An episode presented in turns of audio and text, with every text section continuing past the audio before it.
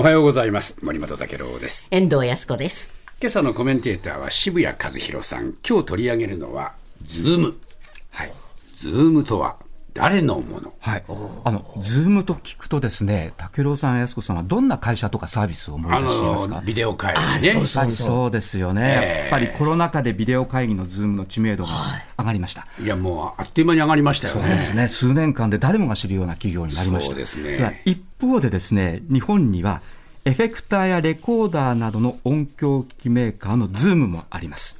で音楽や、あるいはあの音楽が趣味の人とかですね、おそらくミュージシャンの方は、もしかするとこちらの音響機器のズームの方が馴染み深いかもしれません。そうか、そうか。で、どちらも同じ ZOOM とロゴを書くんですけれども、はいこの商標ロゴをめぐる知財紛争がですね、今、泥沼化してるんですよ。はい。2021年に日本で裁判が始まりまして、で裁判？はい、裁判が始まりまして、差し止めですね。ええ。で、法廷での争いは今、世界で29カ国に広がっているとそうなんですか。今日これについてですね、話しつつ、日本の商標登録制度の問題点についてもですね、ちょっとお話ができればいいなというふうに思います。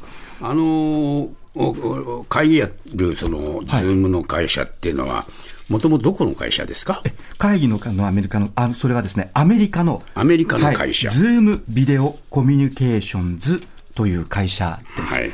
2011年にカリフォルニア州で創業しまして、ええ。2013年からビデオ会議システムのズームのサービスを本格開始しました。ええ。で、コロナに伴う、まあ、リモートワークの普及でですね、はい。2019年12月時点で1日あたり1000万人だった会議の参加人数が、1年後の2020年には世界で3億人に急増したと凄まじい増え方ですよですね。でね。僕も随分使いました。あですので、ではい。コロナで一気にですね、利用者と知名度を伸ばした企業。これがですね、ズームビデオコミュニケーションズのズームというサービスです。一方の音楽機器の方はですね、はいこれはどこの会社ですか、はい、これは日本の会社で日本の会社はい、楽器店がひしめくお茶の水に本社があります。はい。1983年に創業しました。古いですね。そうなんですね、えで、オーディオレコーダーなど、電子音響機器を手掛けています。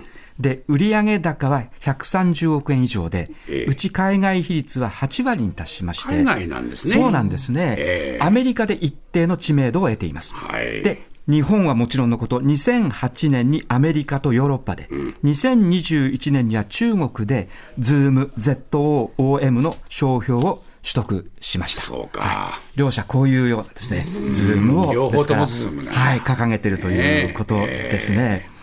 今、対立状況はどういうことになってますか？はい。そもそもはですね、この音響機器のズームがうん、ビデオ会議のズームと混同されるというですね、ええこういう問題を受けたんです。はい。ビデオ会議とズームと間違えて問い合わせをされたりとかですね、間違えて株を買われてええ、音響機器のこのズームの株価が急騰したこともあったという。よかったじゃないですか。まあそうですね。ただまあ間違いですから、これいつか売られちゃうわけですから、あの、ボラティリティが、変動率が上がっちゃっええて、まああんまり良くないと思ったわけですね。はいはいそこでですね、この音響機器のズームは、ビデオ会議のズームのロゴが、我々の商標権を侵害しているとしてですね、で、話し合いをしましょうということで、ビデオ会議のズームと話し合いを始めたんです。はい。で、ビデオ会議のズームは音響機器のズームに対してええ、お金を払うのではい、和解しませんか？で、我々もこのズームのロゴを使わせてもらえませんか？と、こういうことになったんですけれどもええ、音響機器のズームはそれまでの対応から、やっぱりあまり信頼できなくなってしまって、話し合いが決裂してしまいました。あそうなんですか。はい。そこで2021年の秋に、東京地裁にですね、ええ侵害行為、要するにロゴを侵害しているというですね、この行為の差し止めを求める裁判を起こしました。はい。で、一方でですね、ビデオ会議のズームは、ロゴは似ていないんだと。うん。さらに、えー誤認とか混同の恐れもないというふうに反論しているらしくですね、ええ双方の主張は対立したままです。はい。で、去年です。ドイツでも同様の訴訟をですね、音響機器のズームが提起しまして、ええ争いの舞台が合計29カ国に広がっていったという、こういうことになります。えー各国でこれはやるわけですよね。そういうことなんですね。えーで後で話しますけれども、音響機器です。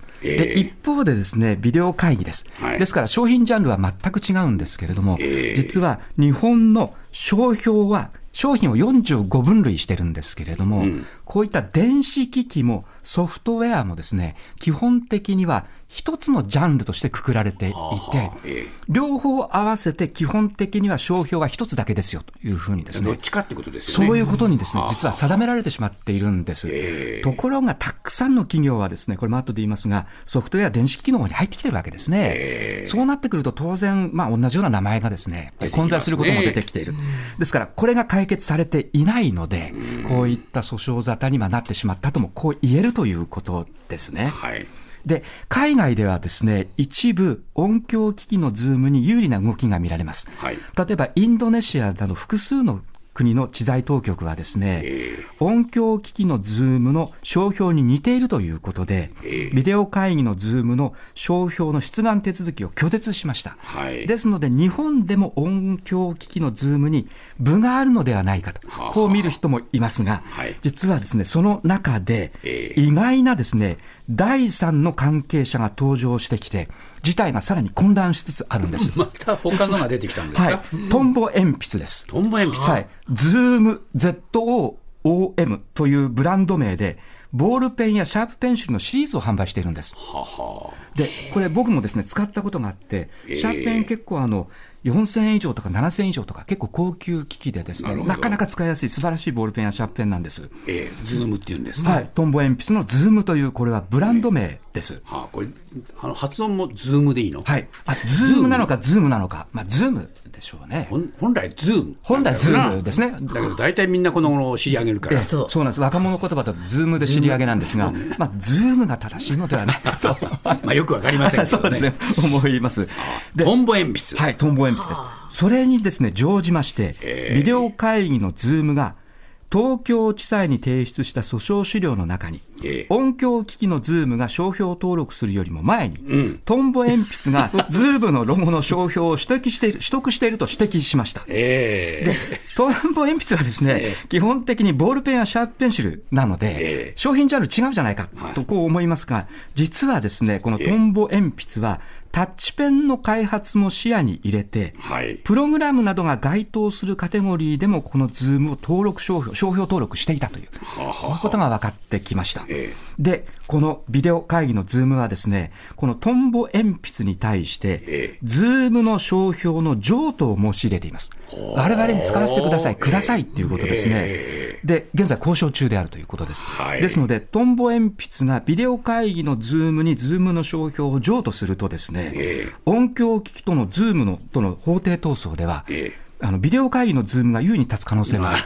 我々の方が古い商標を持ってるんだと。そうか。急に古くなっちゃうんだ。そういうことになります。こっちの方が前に出しているんだから、これが本家じゃないかというですね、えこういうような、まあ言ってみれば意見を言えるわけですよこれ、ね。ジャンルが違うところ同士なら、もういい、両方いいってならないんですか？ジャンルが違うところならこれ基本的にいいんですけれども、トンボ鉛筆のズームもですね、プログラムなどが該当するカテゴリーに商標登録しています。そういうふうに言われちゃうとそうね。なんですね。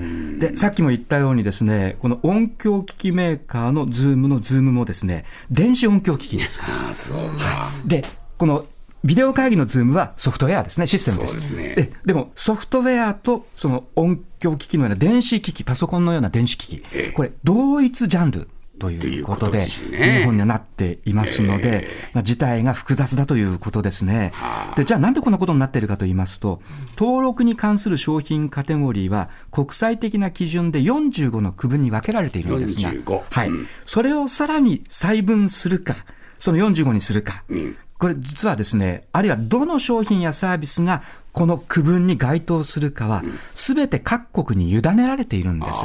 国によって別々なんだ。別々なんですねえ。で、日本は1990年代からパソコン関連の電子機器とかソフトウェアについては、同じ分野で運用を続けています。えところがそこについて、とにかく成長分野ですから、さまざまな企業が海外も含めてどんどん入ってきているので、えー、商標が重複する可能性が今、多くなってきていると、こういうことですね。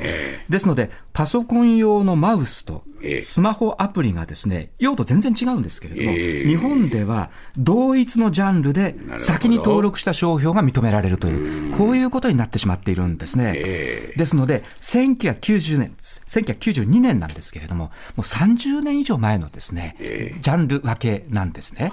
ですので、ここをどういうふうにするかというのも、実は今回のですね、ズームをめぐる法廷闘争が通っているというですね、こういうことが言えると思いますね。今の時代に即応したものじゃないとね、はい、混乱に拍車かけますよね。そういうことなんですね。えー、で、これ消費者から見るとですね、ビデオ会議のズームはもう浸透しています。はい、これいきなりじゃあ、もう商標変えちゃって、あるいは名前さえも変えちゃった場合ですね、われわれやっぱ混乱する部分が出てくるわけですよね。そう、ね,、いったことを考えていくと、その商標登録のあり方自体もですね、時代に合わせなきゃいけないのかなというふうにも思いますね。